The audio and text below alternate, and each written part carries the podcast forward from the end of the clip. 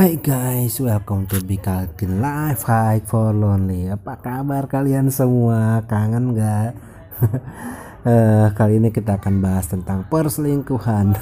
Wow. Ini hot issue dari zaman apa? Dari zaman Mesir kuno kali ya, sampai sekarang masih ada aja. Dikutip dari islamedia.com. Faktanya orang yang pernah selingkuh akan kembali selingkuh di lain waktu. Dengerin ya. Dengan seksama baik-baik. Menurut pakar cinta di kelas cinta, orang yang sekali selingkuh akan selamanya tukang selingkuh. Sebab semua orang memiliki potensi untuk selingkuh walaupun tidak merasa demikian. Namun pernahkah Anda bertanya-tanya, mengapa si dia yang sudah berjanji tidak akan pernah selingkuh lagi tetap mengulang perbuatannya? Menurut studi yang dipublikasikan dalam Nature Neuroscience, hal ini ada hubungannya dengan bagaimana tanggapan otak dan perasaan manusia terhadap tindakan berbohong. Bohong? Kamu tukang bohong.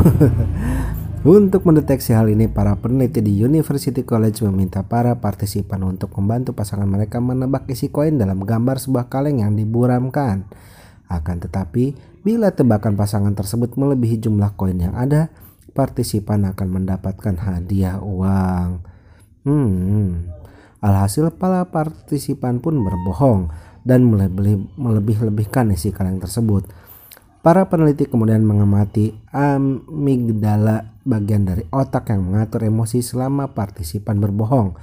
Ternyata sering partisipan berbohong, reaksi amigdala semakin menurun, yang berarti rasa penyesalan juga semakin berkurang. Hal ini sama dengan ketika pasangan Anda berbohong mengenai kemana dia pergi dan siapa yang dia temui. Penulis studi tersebut peneliti dari Princeton Neuroscience Institute, Neil Garrett, mengatakan mungkin pada saat pertama kali Anda selingkuh, Anda akan merasa tidak enak dan bersalah. Namun di kali berikutnya rasa bersalah berkurang dan perselingkuhan menjadi lebih besar. Tak hanya bikin retak hubungan, selingkuh juga bikin penis patah. Wah, ngeri cuy. Tak hanya membuat sakit hati, tak hanya membuat retak hubungan, selingkuh juga bisa membuat penis patah. Kok bisa ya? Menurut Dr. Andrew Kramer dari Pusat Medis Universitas Maryland, Amerika Serikat, selingkuh dan hubungan seks yang dilakukan di lingkungan yang tak biasa boleh jadi meningkatkan resiko tersebut. Dari keterangan Kramer, koresponden lelaki yang mengalami penis patah itu umumnya melakukan hubungan seks di tempat yang tak umum, termasuk di toilet atau di tempat kerja.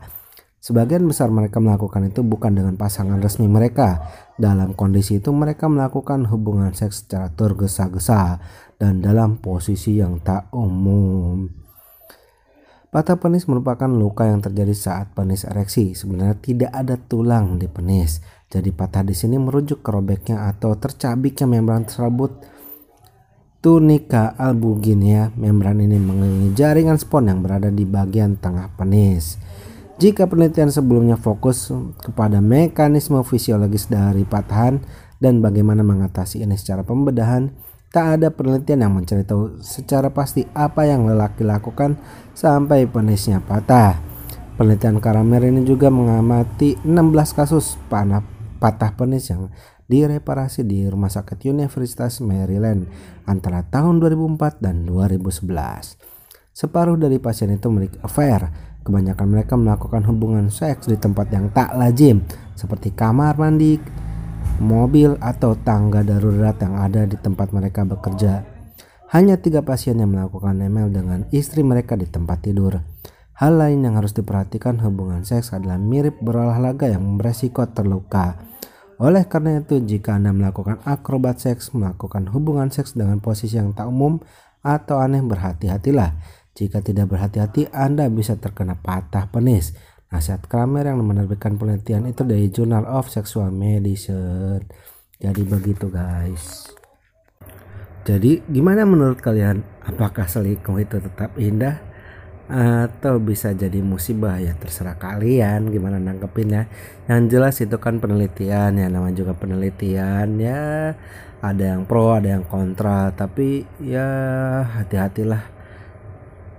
hati-hatilah dalam berselingkuh dan melakukan seks di tempat yang tak wajar. Oke, semoga bermanfaat. See you, bye-bye. Jangan lupa like and subscribe and share ya guys. Dah.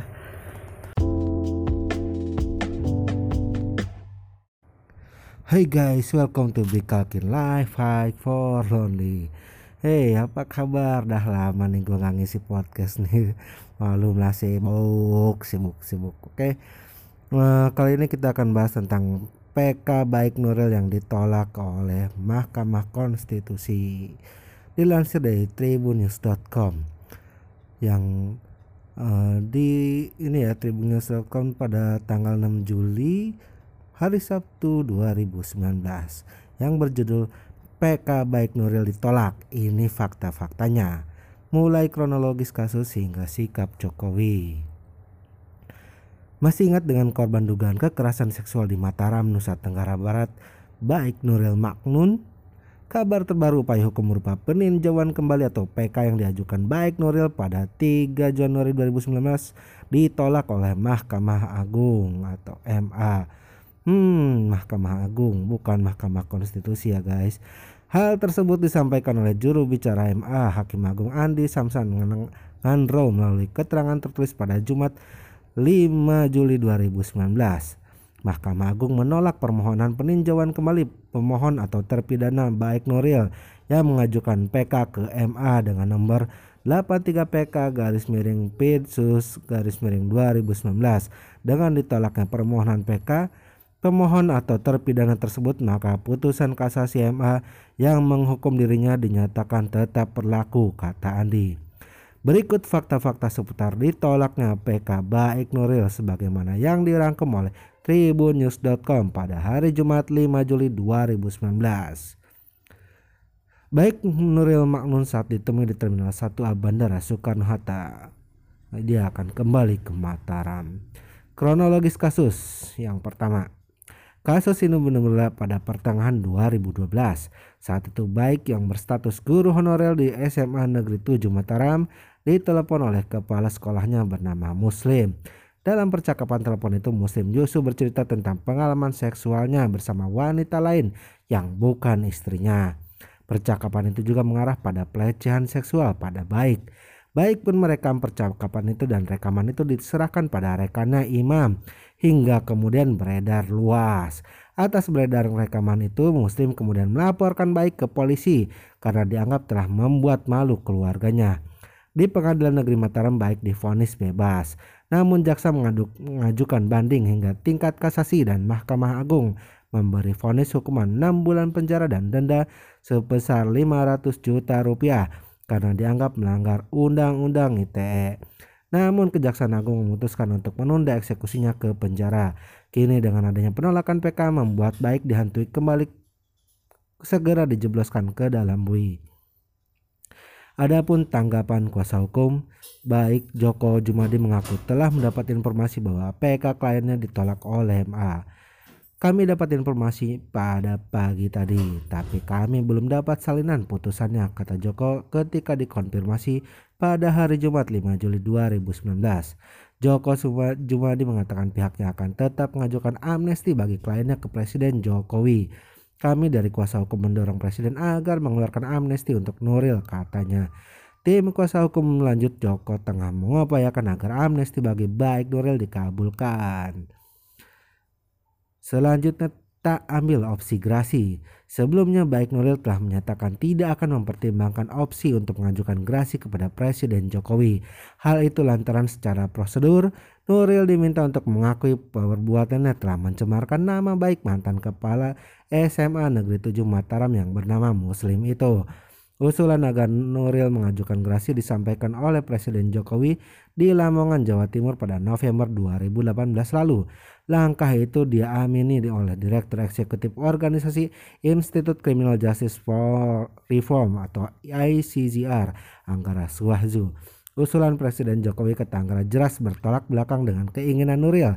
Kalau Presiden mengusulkan agar mengajukan gerasi, maka itu sama saja meminta Nuril meminta maaf terlebih dahulu atas perbuatan yang tidak ia lakukan, lalu memohon pengampunan, kata Anggara. Sementara sejak awal IC Jarjoso mendorong agar mantan gubernur DKI Jakarta itu memberikan amnesti atau pengampunan murni. Dorongan agar Presiden Jokowi mengabulkan amnesti bagi Baiq Nuril muncul di media sosial.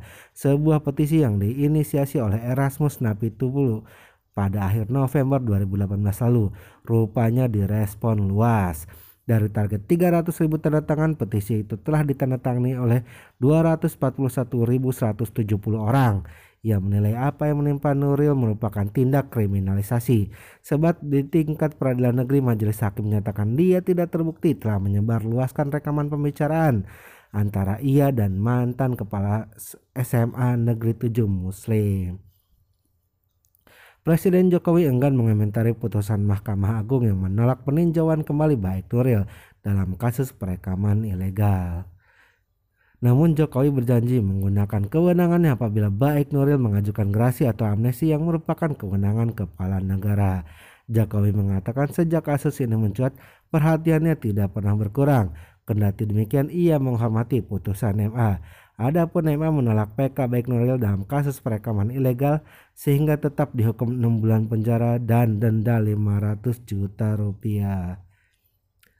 Adapun tanggapan dari Wakil Ketua DPR Fahri Hamzah memberi tanggapan atas ditolaknya PK Baiq Nuril. Fahri mengatakan Undang-Undang Informasi dan Transaksi Elektronik atau UU ITE sebaiknya ditarik oleh pemerintah karena sejak awal merugikan kebebasan masyarakat. Menurut Fahri Hamzah, UU ITE menyebabkan masyarakat kesulitan untuk membela diri.